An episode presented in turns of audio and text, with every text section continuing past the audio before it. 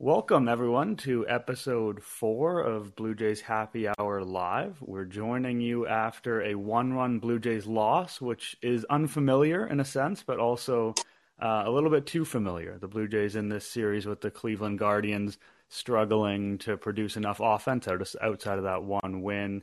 Um, you know, continually to struggle with runners in scoring position, especially when they had a chance to really take control of the game early and failed to do so. Stone, what's your first impression of that? Uh, yeah, not ideal afternoon of Blue Jays baseball. Well, I guess that it was not ideal. Yeah, um, but also I suppose, uh, which is a thing that we talked about, you know, quite a bit when they were banking one one one run wins uh, slightly earlier in the schedule. Uh, that's why it was important to bank all those one run wins, right? Like it was. Uh, that's that's a thing that will happen. Um, you know, nothing to be super concerned about. You know, Manoah has been great. Uh, the command wasn't as, as ideal as you'd like today. The bullpen's generally been real good. Um, but obviously, I would have preferred a different outcome to this baseball game. Manoah was interesting today because he had one of those days where his velocity kind of fell off a cliff for a bit. And it's the sort of thing where, with most pitchers, and that happens, you think, oh, is this guy injured? What's the big deal? And for whatever reason, he's just been inconsistent that way. And often it doesn't really matter because despite him being sort of this big horse type pitcher, he's more of a movement and deception guy than he is a raw velocity blow you away guy, even though it can feel like that at times. Um, but it, I think it definitely helped helped the Guardians that they had a little fraction of a second more to react to some of this stuff, and you don't see teams kind of getting the barrel out on him the way they were uh, at times during this game. And you know, he still pitched a pretty good ball game. Like I, this is nitpicking because at the end of sure. the day, yeah. he gave them good innings, and in any you know in another situation, they would have been able to come up with a win with that start. Like two runs in five innings is obviously a quality outing, but he he wasn't. This is the first time this season where we've seen that version of him that's slightly less dynamic. And sort of the good news about that is that this has happened before, and it's not necessarily an indication that something um, really that he's in any kind of peril. Uh, but it, you know, it was nice to see him sort of put together that run of really dominant starts. And you know, it kind of coming into this podcast, I had a note, and we were going to maybe talk about you know who's been more impressive, Manoah or Gausman. And I think coming into this start, you could have made an argument for either one. Uh, and then this start kind of puts you a little bit behind the eight ball because he, he just wasn't able to reach that level of you know people talking about him as a top pitcher in the American League. And again, that's not going to happen every single day. It's an unfair expectation. Well, also being better than Kevin Gausman is uh, real hard to do at this point. Yeah, and not not a lot of folks. Uh, some would say none uh, are doing it right now.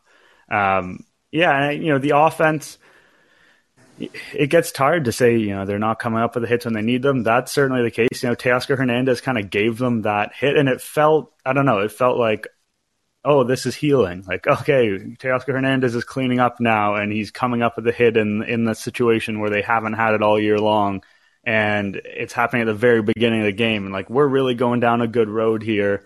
And you know, we talk about vibes on this show a fair amount because the Blue Jays are a very vibey outfit but it felt like very strong vibes for the Blue Jays when Teoscar comes with that really, you know, that clutch hit really early on. Felt like it was tone setting, and it ended up being uh, not that really.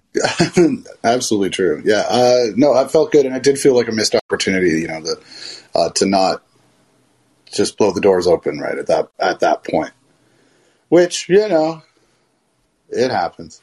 But, there's like there's no real way to dress it up. Like it was not it was it was not an, uh, an enjoyable game of baseball for Blue Jays fans. I think in this series too, often when the when the bats struggle, it's easy to forget that there's two sides to the coin, and the other team is pitching and trying to prevent them from doing well. And like sometimes you run into good pitching, and that can be frustrating, and that's sort of a reality. But in this series, you know, the only really stellar pitcher that the the Guardians sent out was Bieber, and he's the guy who struggled. Like generally, you know, Pilkington's not a you know he's not really a guy. Uh, Civale is not a guy at all. Like really, really bad in recent outings. and so when the Blue Jays don't hit against these guys, it's fair to be a little bit more critical. It's not oh well, you know this is obviously going to come around, and you know sometimes you tip your hat and yada yada yada. Like when you don't hit these guys, like that is a little bit of a big deal because they're like you said, this you know this game felt like a missed opportunity for the team, but I think the series was a bit of a missed opportunity as well because they didn't see very good pitching. And they did do a little bit more offensively, maybe than they've done in some recent series, but that's such a low bar to clear at this point that you have to be kind of disappointing with the output, especially with uh, Teoscar kind of coming back to complete the lineup. Yeah, I can't disagree. Absolutely, it's uh, you know, uh, there's a lot of losing in this sport, obviously, but yeah, it definitely felt like a missed opportunity, and I think you're right. I mean, you know, you think you think you're gonna, you know, hang however many runs they hung on on Shane Bieber, you think you're gonna have a pretty good series against Cleveland, and uh, uh, it did not. It did not. It did not work out that way. Um, and yeah, it's like a little bit of an easier schedule with Cleveland here, but also I don't know the the Yankees are ahead, the Rays are ahead. Um, it's just we talked about the schedule a lot in April, which I think because you know we were crowing about beating the Astros and the Red Sox and the Yankees a bunch. Uh, you know, Jays fans were were understandably uh, a bit chuffed about that, but uh, but the schedule doesn't get like easy at any point. Like like, and these are the kind of games you need to win. Like you, you don't want to put it all on. Well, we'll beat Baltimore 19 times. But you probably will beat Baltimore 19 times. Ideally, yeah. Realistically, uh, you probably will. No, I, the schedule eases up a little bit right now, but it doesn't ease up comparative to like in June is when it, it seems to me like things really you know take a bit of a turn and they end up being a little bit better for this team. Right now, now it's still tough. Like you said, the Yankees are a team they got to face a couple times next week. Then they got to go face the Rays. We know how much they struggle with the Rays at times, and just because you're facing a team that's not great. And the Guardians aren't terrible. Uh, I, I, don't want to say respectable because they don't really run their organization respectable way. Fair. Um, but like the level of talent is respectable. Like it, it's not like you're facing the Reds or uh, the Pirates or something like that. But no. yeah, maybe if you get two out of four of these games, that's not the worst when you're on the road against a team that's kind of okay. Like that's not what you want, but that's not a disaster. Getting one out of four, especially in the context of all these tough games before and the tough games after, that's definitely a blow uh, for a team that's still hasn't really hit its stride and is in, you know, still in a tough division. You know, the Blue Jays, we kind of consider them making the playoffs this year to be something of a foregone conclusion. Uh, and that may well be true. You know, I'm looking at Fangraphs right now. They say 93.1% making the playoffs. That probably doesn't include this result, but th- winning the division is, is a big deal with the way these things are structured too. And the, you know, the Yankees have they've banked some wins, uh, and they're not going away. So it's a, it's a, there's no yeah there's no sugarcoating it. Like this is a really rough series for the Blue Jays. Even if it felt like yeah some of the one run games might kind of come back around at a certain point, uh, it doesn't doesn't make it any easier. No, no, you're right. And I mean, we talked about Cleveland a lot uh, because we talked about Jose Ramirez a lot. Um, and you know, the Jays, you know, very close to trading for him apparently, uh, all that stuff. Um, and that was, you know, the, like Bieber was out for half the year last year, and they were still like a 500 ball club in a not great division uh, with uh, with an extra playoff spot. So, uh, so you know, they they they didn't exactly exactly as you say, did not like tear it down to the studs like like uh, like a Pittsburgh. Well, I mean, that's that's probably being generous to Pittsburgh. They're just bereft of any hope or talent at this point, except for a couple maybe prospects. But uh, but yeah, no, there's there's still a strong enough team to obviously do what they did over these last four games. Yeah, and that you know their lineup. You heard it. You guys heard it on the broadcast over and over again. Like oh, they're pesky. Oh, they're tough at bats. Like, oh, they go through a lot of pitches. They foul stuff off. They don't strike out. And sometimes that can be sort of cliche, and you're like, okay, but how many runs did they score? Like, you know, Reed Johnson used to foul off a million pitches, but was he a good hitter? Uh, at times, yes, but at times, definitely not. Um, and I think that it's easy to kind of romanticize that type of hitting, especially because it runs contrary to some of the stuff we see in the modern game. But the reality is that they do make it hard on a lot of these guys. Like, you know, Gausman has been a strikeout machine. He wasn't really able to get a bunch of strikeouts against these guys. And the, you know, the wind may have played a bit of a role in Gausman's start you know, Manoah wasn't able to rack up the strikeouts against these guys. And, you know, you're relying more on defense. And the defense for the Jays is sort of fine and great in some places and not great in others. It's a bit yes. scattershot. And the margin of error can get kind of thin when you're facing a team that's consistently putting the ball in play. Like, you remember the playoffs in 2015 against the uh, Kansas City Royals. Like it, they were an exhausting team to play. I'm not saying that the Guardians are that. Like that's obviously the extreme example, but those type of teams um, when they click a little bit, can be a real annoyance. And the Guardians were an annoyance this weekend. I felt that as well. Yes, absolutely.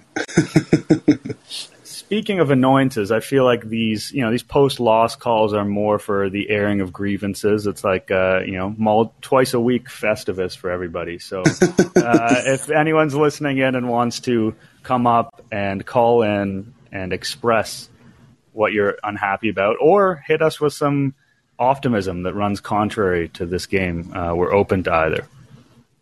Yeah, or or leave a comment in the chat. We'll we'll chat about your your chat comment as well. Um, but yeah, uh, not great. I think the off day will do them well. Uh, man, I mean, it's like this was the end of the 20 games in 20 days, which obviously didn't quite work out that way with the rain out. But uh, nonetheless, it has been a bit of a grind. Uh, you know, obviously baseball, we, as we all know, you're playing a lot of games anyway.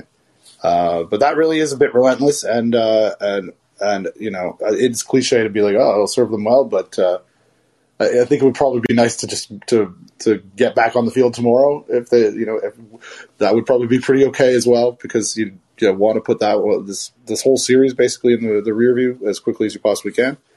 Uh, but these off days will probably help as well. Um, you know, I but but also uh, in saying that, it's like it's not like the bullpen is overtaxed. It's not like you know they've been fine all year.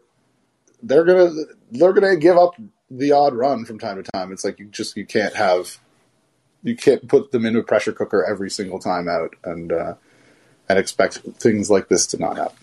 Yeah, they're not going to be perfect. You know, yeah. you need some of those games that are laughers uh, and realistically, you know, that would be nice, wouldn't it? you would. You think? Ever? I think it's. I keep thinking it's going to happen. Like you kind of pinpoint the pitching matchup. I thought that in the opener of this series, like, oh, this is a good opportunity for the Blue Jays to maybe have one of those games. Uh, it never seems to come around. Just wanted to address some of the stuff in the chat from Joe, who managed to uh, our earliest caller managed to sneak in early somehow, but you know, well done. Uh, yeah, no, well, nothing against it, without yeah. Uh, got, that, got that peek behind the curtain while we were talking about closing windows and stuff. yeah, it's, it's, it's thrilling stuff. So we had Joe commenting on the lack of home runs from the Jays in this series, considering the pitching they face. So we touched on that a little bit. The yeah, the pitching, the quality of the opponents was not particularly strong. Uh, and you know, there's a couple of good arms out of the Guardians bullpen, just like there are a couple of good arms out of every bullpen. But home runs are harder to come by right now around the league. And I'm not saying that to absolve the Blue Jays. We already kind of criticized their lack of offense in these games. Um, but it is it's kind of getting to the point with the ball where it's not traveling nearly as far. Not I don't know. I don't want to exaggerate the effect, but it, there is a fairly significant effect here. And I think our all of our eyes were kind of adjusting to it. Like we're seeing balls that look like home runs and they're not um, fairly consistently. So this team and these names and what the results we're familiar with from last year, we do have this expectation that like, oh, there's going to be home runs, and you know, this is a team that will, you know, kind of hit probably multiple home runs in a lot of games, especially when they're not facing aces. And even though they've hit a decent amount, it's just we're playing a different brand of baseball right now, and that's arguably unfortunate, but that's the truth. No, I, think you're right, and I haven't looked at these for like a couple days, but uh, you know, people like weighted runs created plus is very interesting because it, it it's it's uh, it's adjusted to the run environment, the, the league and the and the parks and all of that, and you know some of the you're seeing some lines that are that are better eh, the better weighted runs created plus with a worse line than literally like last year uh, because the offensive environment has just been not great. And I, you know, uh, I'm very interested. You know, you see uh, uh, people tweeting about Rob Manfred's balls a lot and whatever they're doing with the ball. Uh, Meredith Wills does a great job of like literally like like cutting them up and trying to find like the properties of of like what is different from from ball to ball and year to year, which apparently changes a lot. Uh, which is madness, and uh, and I don't know that any other sport would like tolerate that kind of stuff. I mean, I joked with a humidor at one point uh, earlier in the year. I don't know if that's the factor, but the, as much. But like every team has a humidor now, which was, you know, it, it, it doesn't just suppress offense, right? Like uh, the, the the concept of the humidor. It's like, well, if there's drier places, it makes the balls more humid. But if there's like more humid places, it, it puts them in a in a, a range of humidity that is consistent, which seems like a good idea, but also it's weird if the ball itself is physically constructed differently. And, uh, you know, I, I, don't know. You don't want to really want to be at a point in the season where you're talking about that stuff, and and you know, it would just be nicer if the Blue Jays could could could hit some home runs and stuff. But uh, but it has been an, it, has been an interesting thing to watch uh, league wide, not just with the Jays.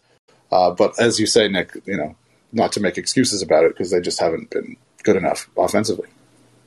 Yeah, and uh, you know people are talking pretty openly about this too. Like Andrew McCutchen tweeted today, the balls have an inconsistent feel. Some have high seams and some have tightly wound seams. The pitchers are pointing that out. All the baseballs are put in a humidor since it's not as humid and hot yet. Balls aren't carrying as much as they normally do. Like I feel like you know when this first we first started talking about the ball really sort of seven years ago it was a lot of whispers, and now you know players and managers and people are pretty comfortable saying this is different. This is not you know it's not working. It's not having the desired effect. I don't know if they make an in-season adjustment with this, but it, it's clearly having a, sort of a negative effect on the game. Like people complain about you know there's too much three outcomes. There's too much strikeouts, walks, and home runs but if the thing that changes that is that there's just less home runs, then that doesn't really like home runs out of those three are the ones that people want to watch. Um, and you know, yes, team, yeah. So the Blue Jays are a team that what you would kind of assume would be fairly reliant on home runs for offense. And again, they haven't been good enough, and there's lots of things that they could do otherwise. And there's been bad sequencing and bad runners and scoring position issues. So I don't want to boil it down to this one point, like, oh, this is conspiring against the Blue Jays. Like that's unfair. That's not really what it is.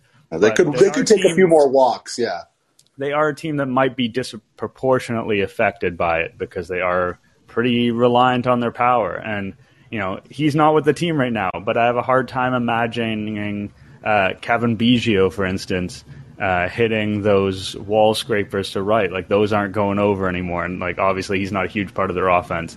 But you know maybe some of the Vladdy opposite field stuff isn't going to be going anymore, uh, and that that can add up. Yeah, it, it, I mean, it is absurd. I, and, and God forbid, forgive me for like giving you an excuse to talk about football, but like Deflategate was like literally like, you know, about like the consistency of the equipment that you. It's crazy that baseball it's just like, oh yeah, the ball changes from time to time. Sometimes like there's a high profile game, and it's like, oh, we got the ball a bit more juiced, and then this year it's different, and and it's you know I know they use a billion baseballs every year, um, but it, it it it should probably be more scandalous than it is. Yeah, it, it's wild. Yeah, you can do any kind of cross sport thing you want to do, right? Like in hockey. Imagine a, imagine reason. the Champions League soccer ball being different than the Premier League ball, and like and and and nobody saying anything. It's like it's like it's inconceivable in other sports. Yeah, it's uh, it's an unfortunate, and I feel like I feel like we're getting a bit sidetracked here. This is uh, you know, this is a Blue Jays podcast. Wanna, I mean, you want to talk about Pilkington? I don't know. I, I, talk about uh, is it Carl Pilkington? Is the uh, idiot abroad? Yeah. yeah, yeah, that's fantastic. I saw you tweet about that earlier. I was wondering who's going to be the first person to do that. I thought about it. I'm like, I don't know. I don't know if people know enough about an idiot abroad and the various Ricky Gervais stuff, but apparently they do. Oh, Gervais is. Uh, which let's not talk about his what, what he's become, but uh, yeah, yeah, yeah. Uh, we are getting a bit sidetracked.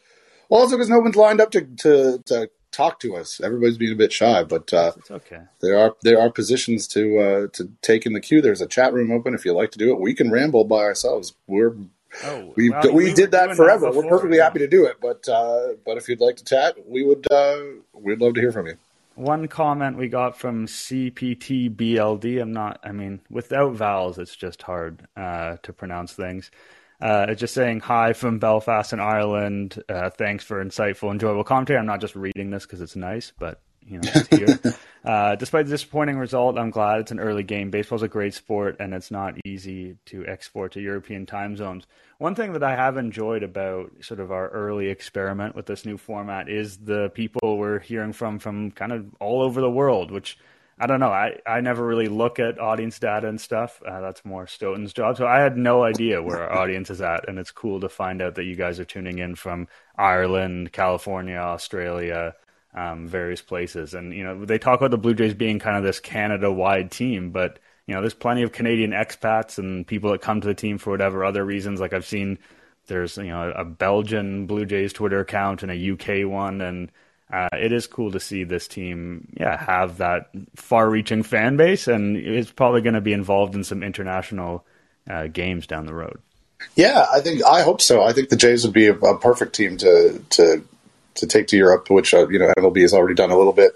Um, but yeah, it's it. You know, they are they are making very real inroads. I think, and you know, the Blue Jays were. You know, I, I don't want to give them too much credit, but like they they got two guys out of the Dutch Honkbal uh, league, right? Like the uh, Sem Robberse is like a real prospect who uh, who's who's doing really well in Vancouver, I think, right yeah, right now. Um, and you know, I see it on Twitter. I see like you know folks from from all over the place. I think the time zone thing is a thing. I don't think that's probably ever going to change. Unfortunately, it's just that's you know the early Peacock game is something that you know they're playing with. But yeah, I mean, which I mean, which works both ways. People love the breakfast at Wimbledon. They love the, the early so- early morning soccer games that we get over here. Um, but yeah, I mean, that's that's going to be hard, uh, inevitably. Uh, but you still see, I mean, you know, Max Kepler is a good player from, in the Twins organization. You're seeing guys from Europe uh, more often, and obviously, it's a very international game, uh, literally everywhere else around the world. And I, I think you, you um, that you know, I, I, I don't want to credit Mar- Rob Manfred for literally anything. Rob Manfred sucks, but uh, but yeah, I think the game is is becoming more global, uh, and it's more than just you know the Yankees, and uh, I, it's which has gone on forever. You know, there's you know the Blue Jays with all the you know all the guys from the Dominican were were were quite popular. You hear for years in you know Latin America and, and stuff, which is which is great, and which is a like a bucket list thing for me. A buddy of mine went to the uh, like the deciding game of the Cuban series, for example, a few years ago. Just like happened to be there at the time it was happening, and I'm extraordinarily jealous. Like at that, like you know, just watching people, uh, just watching the game in other places seems the baseball culture is is great and global and growing. Um, but yeah, that's cool. It's it's cool that we're uh, that we're reaching people who are all over the place. And you definitely more this year than any other year uh, in the past see like you know the Blue Jays UK accounts. There's Dutch Blue Jays fans, there's French. You know, people are everywhere. Uh, you know, Europe's not the only continent, but like, but like, yeah, it just it does seem to be uh, growing, and that's great. Okay, we have a couple other comments I want to touch on. One, Oz Rob just uh, speaking of time to, zones wants to know what happened. Uh, Rob, uh, the Blue Jays lost. Uh, they had a lead and they blew it, which has not happened frequently. They lost a one-one game. That'll happen to them eventually. The other one uh, I want to touch on is Derek Sullivan, who has a kind of a pretty serious dilemma, which is who do you guys favor? Anthony Kay or Trent Thornton? That's a tough question to answer. I'll give you first pick, uh, Stoeten, in our draft of these two I mean, players. I mean, it depends on which side of the plate somebody's uh, hitting from, I suppose. Uh, ideally, uh, like Nate Pearson or literally maybe anybody else. I mean, Tom Hatch felt promising and then has kind of been not doing great the last couple of years. Uh, I haven't looked at his numbers, you know, right away. Uh, I know I'm skirting the question, obviously. Um, but yeah, I don't know. I, I think that I, I, like Thornton looked Thornton looked impressive early on. He had like a bunch of scoreless innings, but the, the underlying numbers were not all that impressive. Uh, Anthony Kay, I think that there's a reason why they liked him, but you know those to, those to me are ideally Buffalo guys. I, I hate to say. Yeah, I, I, actually had sort of higher hopes for Kay for a while, probably longer than other people did. Like I, I kind of liked his curveball, and you know that the changeup was something that he had shown really well before, and you figured maybe it would come back, uh, and it never really did. Um, so I mean, maybe I'd pick him out of the two of those. I, I see them as pretty similar pitchers, both in terms of like ideally they are kind of depth guys, you know, low leverage inning guys, you know, whatever, however you want to phrase that. But also when I watch them, I have the similar experience where I feel like they don't have anything to get you out in the strike zone. So like maybe they can, if they can get ahead of you, they can get you to chase something potentially, but you know they're not sort of Kevin Gausman in terms of being able to get them to chase you know half the time or a ridiculous percentage. They're very reliant on that because the fastballs aren't particularly impressive, and when they fall behind, like if you're watching Trent Thornton and he falls behind three one, is there any part of you that thinks that he's going to get the guy out? Like I, that's not my experience. There is not. And it's the same thing yeah. with Anthony Kay. It's like this stuff can probably work when they're ahead in the count, they're able to steal a strike or two, but when they fall behind, they don't have that big fastball or maybe like a cutter or something that you can put in the zone and feel like it's not going to get really hit. So, you know, they, they have to nibble around the corners more. That adds to more walk. It leads to more walks.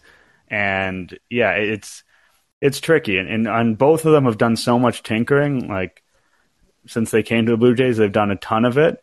And I think we're very inclined to believe because the Blue Jays have this pitching coaching staff um, that has had a lot of success, sort of improving guys. That oh, all they have to do is just keep kind of tinkering, and then they'll figure out the thing. And it hasn't worked for either of them. And it's an important reminder that just because you have good pitching coaching, it doesn't mean that guys are ultimately going to be good or it's going to be the right match. Like maybe if Anthony Kay had gone to another team they would have found a different adjustment and it would have worked out. Like maybe it's a fit with the organization thing. I don't know. I don't want to speculate on it, but it's important to remember that the whole Pete Walker, Matt Buschmann thing isn't automatic. Well, we all watched Tanner Roark, and I think that maybe uh, common among these kind of folks is uh, you use the word uh, big fastball. Uh, is absent from some of these guys, and that maybe is uh, a difference maker, which I think the Blue Jays had basically acknowledged in signing Kikuchi for three years. Yeah, and I, I, think that's an it's an easier starting point, right? Like if you have very much so, yes, yeah. Then you can tweaking around that is a lot easier than saying how can I tweak everything so that I can work around this existing deficiency. Uh, and I don't want to go all Blue Jays broadcast because I know sometimes they call for like we need to be throwing eighty percent fastballs, and that's definitely not the case. I've um, heard that, yes. But there is something to uh, the fastball being an important pitch, and when a guy doesn't have it, he's really got to have other things. And we, I know that we hear about Thornton's spin rate, for instance, um, being really elite, and the movement on his off-speed pitches being good. But you know, you still have to command those pitches. You still have to challenge the zone. I feel like a lot of his curveballs and sliders aren't competitive. They aren't close to the plate, so it doesn't really matter if they moved a ton or if they've got that big spin rate. Um, Anyway, this is a lot more about Trent Thornton and Anthony Kay than I expected. to be fair, we're literally giving the people, or at least one individual person, what they want. So, in our defense, we didn't plan to talk about Anthony Kay and and uh, Trent Thorne to that degree. But also the fastball thing. I mean, we're just chatting. Well, we're just we, we have fun. We're just uh, we're just some casual dudes talking baseball, ladies as well. And uh, um, to that, I mean, Julian Merryweather is the opposite end of that spectrum, right? It's like you can't just have the fastball, and, and that has been a confounding thing. I feel as well, because uh, that like he, he, yeah, that fastball just gets gets hit a lot. It turns out. Yeah, well, that's why he got sent down, and we talked mm-hmm. about him on on the last podcast about how his stuff just isn't as dynamic as it was, you know, in 2020, early 2021. Like he wasn't that guy. And of the great thing for the Blue Jays is a lot of teams, if you have this guy who's got this elite, elite velocity and some interesting secondary stuff that hasn't quite worked the way you want it, but has some good movement on it, your assumption is like, oh, that guy's my eighth inning guy. That guy's my seventh inning guy because he's got that, you know, power stuff. And the Blue Jays bullpen this year has a level of competence where you don't just have to throw the guy who throws hard into those high leverage spots. Um, and he, they were able to use him kind of appropriately. Like he didn't do a great job early in the season, but they they didn't have to live and die by Merryweather, which was a good place to be. It definitely was. And uh, uh, Josh Howsam, I don't know if, uh, how well you know Josh Nick, but uh, uh, you know uh, a Blue Jays Twitter guy was a baseball prospectus Toronto for a long time, but he was like I hope they show him a cutter or something that's not straight fastball. You know, at, at, when he goes down to Buffalo, I think I don't know if that was before or after it happened, but uh, felt like that was perhaps a good idea. That uh, maybe Julian Mer- Merryweather could survive better throwing slightly less hard, but with a little more movement on his fastball. Or maybe he'll do the Tim Mayza thing and decide to come up with a with a uh, sinker. You know, maybe. I mean, it's. I'm sure it's exactly that simple. It's exactly that simple. You know, Blue Jays thing. Here's the free advice. Um, a couple comments to go through. One is Graveling from Sweden. So there we go. We're just keep knocking oh, yeah. places Even off national flavor. Um, pointing out is fastball usage down this year around the league? Yes, that's correct. Um, I'm just looking up right now. It's at 49% this season, which is down from 51.1% overall uh, in 2021, and it's kind of been go. It's been going down steadily for quite a long time, and I think that it's true that generally speaking, the the conventional wisdom around the league has changed a fair amount, and there used to be this thought that you need, you have to base everything off the fastball, and you have to throw the fastball early in the count, and that's how you throw strikes. I have I have listened to Pat Tabler a couple times in my life. Yes. Yeah, so you guys have all heard that spiel, and there's an extent to which that spiel is true, and like we're you know we're talking about Thornton and Kay and like the need for this fastball and the deficiency but the reality is that, like, let's say Anthony Kay had this slider that was, you know, Alek Manoah esque in its ability to generate whiffs.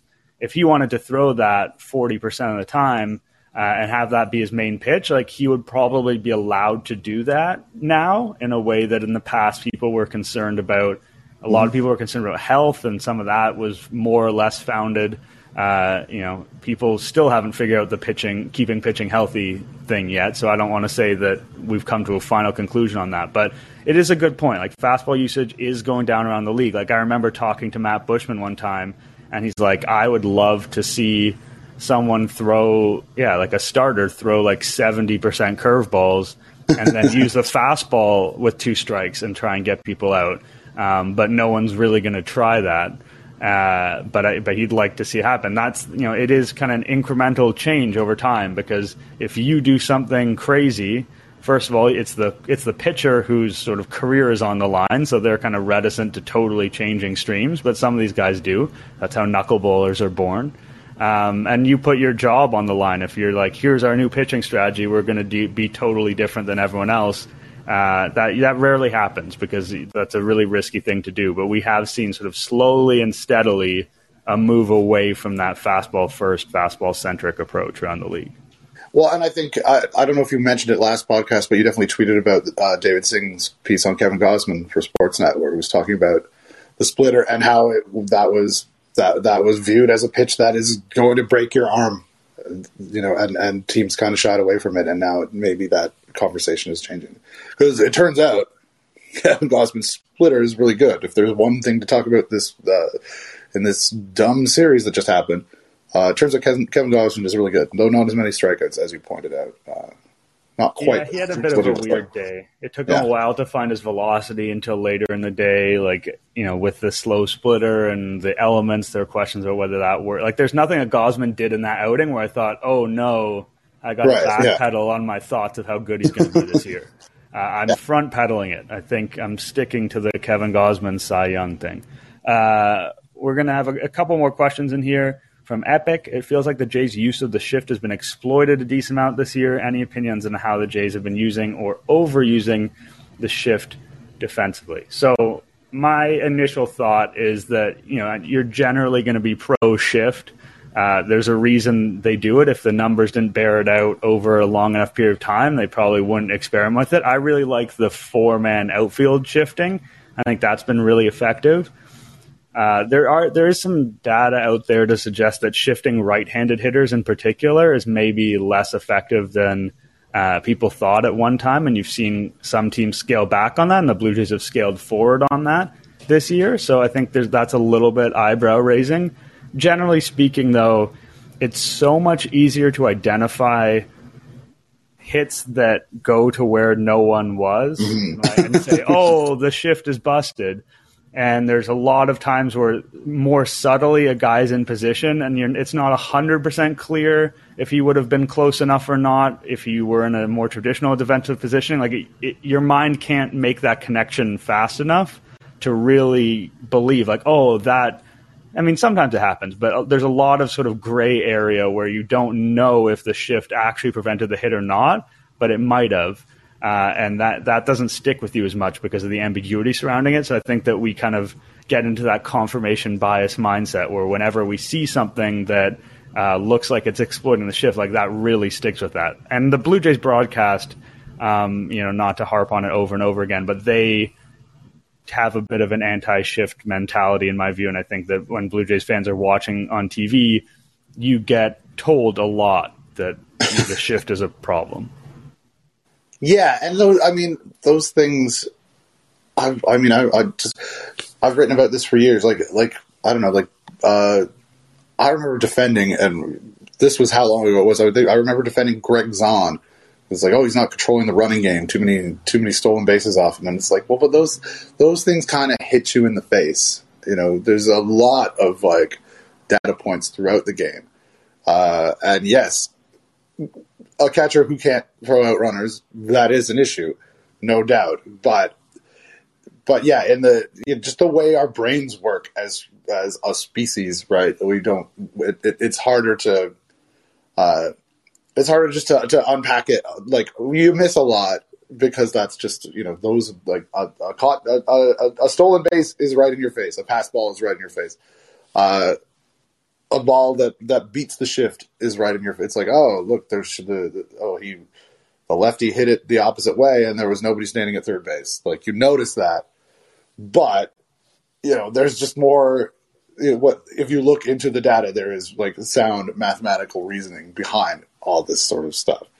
Um, which, which that said, I guess uh, the Blue Jays are doing that a lot this year right? Like they are. Uh, I don't. I haven't looked at the numbers like in a in a week, but like they had been shifting more than literally any other team. Uh, which, as Nick, you say, you know, yeah, I'm generally pro shift. I mean, if the data says that's where this guy should stand, then that's probably, you know, it's not it's not foolproof, but you'll probably be in the right position more often than not. I like the four man outfield stuff too. Um, but also, it is it, it is eyebrow raising when it's like when you're the outlier, I guess. Yeah, they're they're going out on a limb a little bit, but yeah, you know, it's interesting. You know, Steven Kwan had a hit and it went through where the hole in the shift was, and there's a lot of hullabaloo about that. And then you know, I kind of went and sort of pulled up immediately, like, okay, where are his ground balls? And they were, you know, they were absolutely pulled, like. Um, so the the, yeah, the, the, the, fielders were correctly positioned. Yeah, yeah, there was it was just bad luck, and bad luck can happen, and it feels like bad luck has happened to the Blue Jays in a couple of ways uh, this year. Another comment from Oz Rob, who is you know quickly becoming. He, he's waking up. He's got. He's, yeah, he's he's getting alert. he said, "I mentioned last time what a nice guy Teo is. So was Rowdy Tellez, and is and is it's nice to see he's doing well with the Brewers. One, it is nice to see he's doing well with the Brewers. He was." Uh, he's doing. He had an amazing week this week. He's had some stretches, but he does seem to be finding that power and lack of strikeouts that he was able to do um, for briefly in 2020. Well, yeah, was it like September 2020 before he got hurt? Was he was ridiculous or August September? Yeah, I mean, sort of the other part of the question, like, is he a nice guy? One, like, I was around the blue. Not, if, not if you're his landlord, apparently. Yeah. yeah. Consistently from like 2017 to 2019, worst three years you could possibly pick in many regards. I am hesitant to be like, oh, is this person the best guy in the world? Because like you never know, right? Like you find out later that people are horrible in their private lives, and you never would have guessed, yada yada yada. So that's my like disclaimer on any of like, is this Blue Jay a good person from Nick Ashbourne? Like I'm not qualified to say. I had interactions with people over a period of time, but like you never know all that being said, there's my like rubber stamped uh, lawyer speak boilerplate. I actually really enjoyed Rowdy Tellez. He was a very funny, very sarcastic guy. Um, and I did it. One of my favorite stories I ever did was on him and Luke Maile. Maile had this insane cribbage rivalry that had been going back for multiple uh, years, and they had played in the off season, and they played like hundreds of games against each other, and so they were a staple in the Blue Jays clubhouse. Was those two guys um, sitting in the middle, just playing cribbage against each other? So that's actually one of my favorite sort of random human interest stories I wrote. Um, so it was fun to talk to him about that. He's super into country music. If you want another uh, factoid on Rowdy Tellez, and he has good recommendations for restaurants in the Dunedin area. So there's those. That's my like info on Rowdy Tellez as a human being. That's. I think Luke Maile—he's in the big leagues right now as well. Is he not? I believe he is. Um, oh, Rob. Rob's Rob's so awake he's going to call in. All right. Which is, uh, you know what? Everybody else is shy. We'll leave it leave it to the man in Australia to not be shy. Yeah, let's hear it. Let's let's do it. Uh, there we go. Rob. Hey guys. Good to see you, man, and or hear from yeah. you since I'm not actually seeing you. yeah, the cobwebs are dissipating. Uh, I've been thinking somebody's got to ask you a question, so I'll I'll, I'll do that.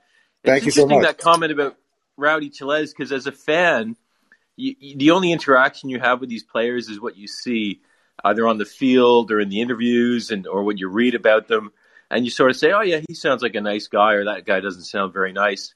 But I was sort of basing Rowdy Tellez's and, and Hernandez's personalities kind of shine when they're interviewed. They seem as they seem like legitimate people. But I remember John Lott gave them both a thumbs up, and whatever John Lott said, I sort of thought, well, that must be true. So that's why I sort of sort of said Tellez seemed like a nice guy. But but it's interesting. I don't know how how much do you guys interact with players? I mean, I guess as fans, we're always interested in what they're like as people.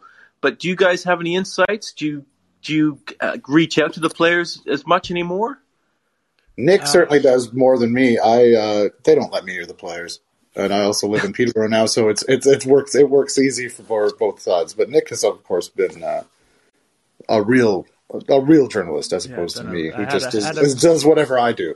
A brief stint in real journalism. Um, the way that basically works, uh, Rob, is so like say it's a seven o'clock game, they'll open up the clubhouse at like three thirty in the afternoon, and they're just people. It's kind of different from other sports. Like a lot of other sports, you're waiting for very specific times where athletes are coming to podiums, and you get that in baseball, like post game and whatnot.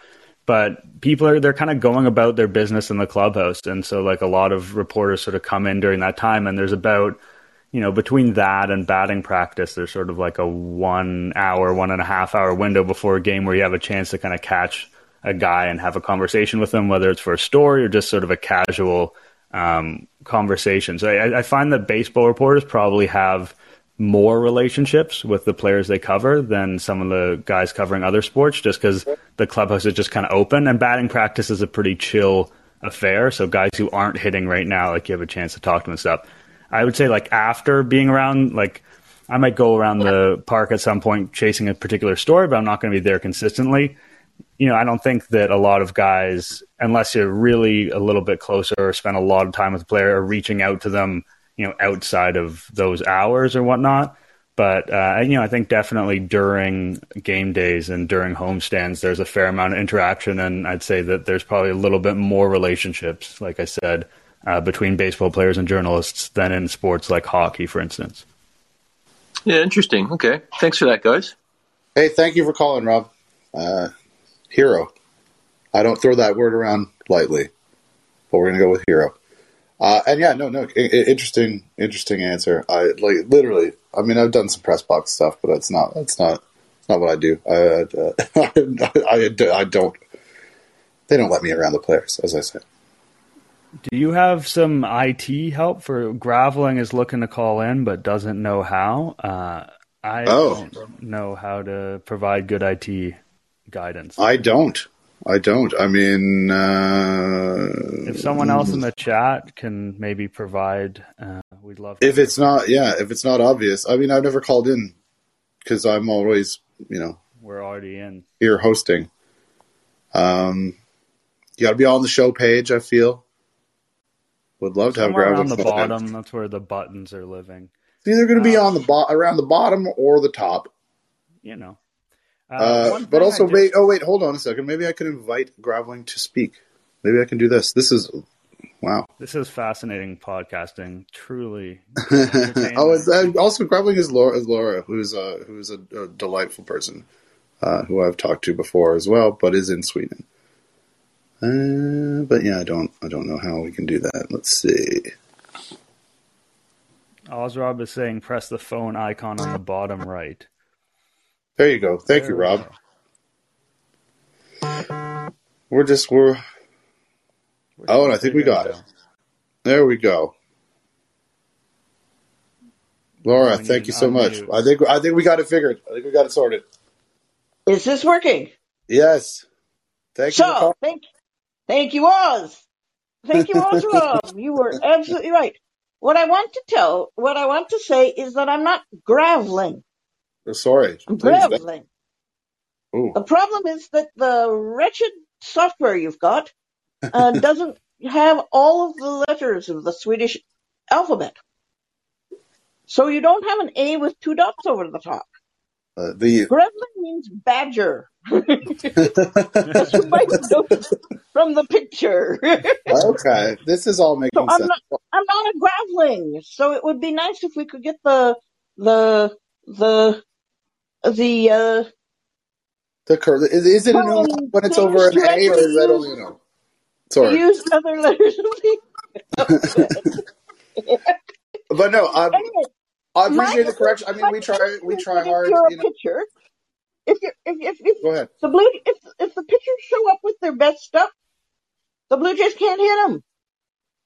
If they don't, we do a good fun time. But you cannot be successful unless you can hit them, even if they bring their best stuff stuff to the game. And this does not seem to be what I'm seeing.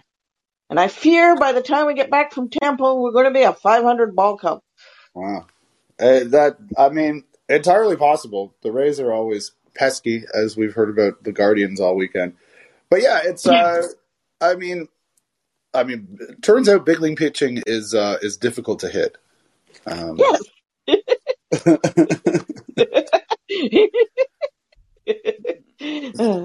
Well, well, I mean, I, like I said earlier, I think the off day will help.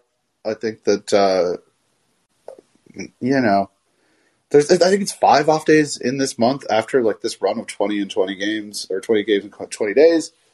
Um, you know, we'll see where it goes. I think Severino is going to pitch uh, for the Yankees on Tuesday.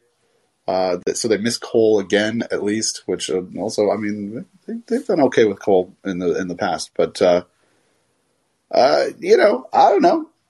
We'll see where it goes. And as I said earlier, you know, that's why that's why it was so good that they were banking those win- wins earlier because uh, Well, you're indeed. going to need that. You're going to need that all all the way through the year.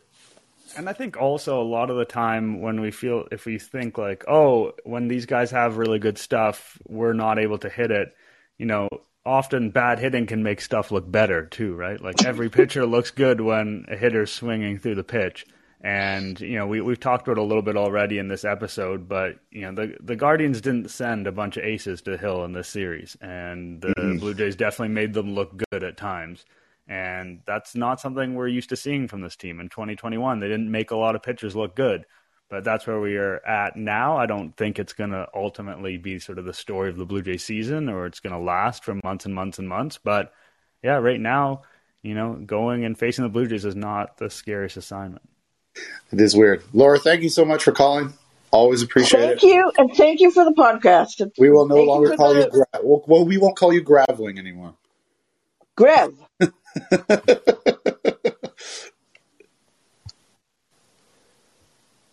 One thing uh, I wanted to touch on before we get out of here, uh, which I think it's a getting to be about that time. We're about there, yeah. We're about there, but there's one thing that I wanted to touch on is sort of the state of the bench right now, and we've talked about it a little bit. Sort of across the season, it looked a little bit dicey coming in. You could argue that it's been even worse than expected. Uh, Tapia has had his moments, but has overall not been very effective. Zach Collins has had his moments. Uh, but now, you know, we're, we're seeing Vinny Capra on the bench. Uh, not, we're not seeing him playing. We're, we're seeing Heineman somehow did not get cut down from that roster, even though they basically never use him. My sort of big picture question to you, Stoeten, is, and, you know, the less said about Bradley Zimmer at the plate, the better. Is this a scenario where you could see the early intervention coming through? Like last year, the bullpen was so normally you wait until the trade deadline because you want the most information possible before you pull the trigger on a deal. Even sort of smaller deals often wait for the deadline. Could you see a scenario where the position player depth feels like such a problem? Because you know they have most of their position players back, and they still have some of these type of players on the bench that you have the Adam Cimber type trade or you have the Trevor Richards type trade where it's like we got to get out ahead of this uh, and get some depth for the you know so we can rest our guys and feel like the offense isn't going to go in the tank um, to have a little bit more injury insurance on some of these guys, et cetera, et cetera, et cetera. Could you envision that being a scenario that comes to pass? Well, I mean, we're we're always looking to get better. We're looking to get better all the time. Uh, as Ross Atkins consistently says, um, yeah, may I mean maybe those tar- those trades are hard to make. I wonder. I think what might be interesting is like whether uh, teams are going to be as capable of making them this year with the expanded playoffs, just because that takes uh, potential sellers uh, not necessarily out of the market, but like makes them pretend that they're potential contenders for a little bit longer if they're still like near a playoff spot. So you know, I don't know. I think that obviously, I think that it's probably just. I don't know what the the the Gabriel Moreno plan is. I don't, you know, the he's you see highlights, but uh, I don't know that the line is that great in Buffalo as yet for him. Um, but I think I think internal improvements are probably more the way they will go if I had to guess. Uh, but I, I mean, I'm sure they they definitely have people thinking about who they could trade right now to improve that bench. I'm sure. Uh, because it is, it's a bit weird. It's a bit they they made the you know, the Zimmer trade, the Tapia trade for Grichuk. Like they they made those trades uh, sort of late in the game because of just how condensed not only spring training was, but the uh, the entire second half of the offseason after the stupid lockout. Um, so I I don't know. I think we're kind of in uncharted waters a little bit because of the extra playoff spot because that maybe teams weren't able to do as much business as they wanted in, in spring training. Maybe we'll see those. Uh, I, I, think it would be a great idea if I were the Toronto Blue Jays to uh, improve the bench, but also, uh, you know, I don't know. I don't think I would. I don't think I could like scorn them for not doing it because those are difficult trades, and they do have some interesting guys in the minors. Uh, once they get Vinny Capra off the forty man and all the other guys who probably shouldn't be on the forty man. Yeah, I mean you're right. There are some guys in the minors. Moreno is doing all right, but you know he's a tricky guy because you want to give him playing time when he arrives. You know, Mart- Orelvis Martinez, you know, he's striking out a lot at Double A. Probably not as you know quick solution. You know, Groshans is starting yeah. to work at Triple A. Like he's knocking on the door. You got the he could he could be the, he could be the one who's sort of like you know the least spoken about, but the quickest path to the big leagues because I think because you're right because uh, you know, not Moreno you don't you don't you don't just want to get him playing time but you want to get him to you know know the staff and that's a whole thing. And Martinez uh, I quoted like Scott Mitchell from TSN wrote about a prospect notebook this week and was like uh, talked to Joe Sclafani who's like the uh, player development director who's like uh, well nobody's pressing the panic button yet which is which is a bit of a backhanded compliment yeah, it's it's not when so when you're not pressing the panic button, button, it does not mean you're calling the guy up to the big leagues. That's right. True. Yeah, um, that yeah. does not come into account when you're yeah. Yeah, Otto Lopez and Leo Jimenez another a couple of other names to watch. But yeah, I think I think you're probably right. Those trades are hard to make, but it is also hard to watch some of these players. Uh, for the Blue Jays who are currently on the roster, that being said, I, I could only I, if you made me have to choose between Tapia and Zimmer, I'd flip a coin and be happy to not have to see the other one again. Ooh, I, I would give I give Tapia a little bit. I when Zimmer comes to the plate, putting the ball in the air so more this year for sure. You're yeah. so confident it's going to be a strikeout. Um, He's like a September call up glove guy, where you don't have to carry him for five previous months because yeah, he can't do Jarrod Dyson. um, yeah, and basically just that. Anyway, I think we should leave it there. Uh, we appreciate you guys calling in, leaving comments, interacting, giving us things to talk about that aren't just strictly a bit of a grim and dreary game. Um, we love all the people who are coming in and listening live, and for those people who are not, um, hopefully you're finding ways to find us. I think we had some questions. We're generally addressing them. We're putting the links out there. Uh, we appreciate ratings, reviews, all that stuff because we're kind of starting over on that RSS feed. But you guys know that, so thanks again for tuning in. Yeah, thanks everybody. And uh, uh, Nick, do we did we decide when we're doing it next week? I don't know. Well, you'll you'll find out. Th- you guys will find out, but I think it's going to be Wednesday at least. Wednesday and then Sunday. Yeah, Wednesday the Blue Jays Yankees. Uh, yeah. A pleasure, everybody. Thank you very much.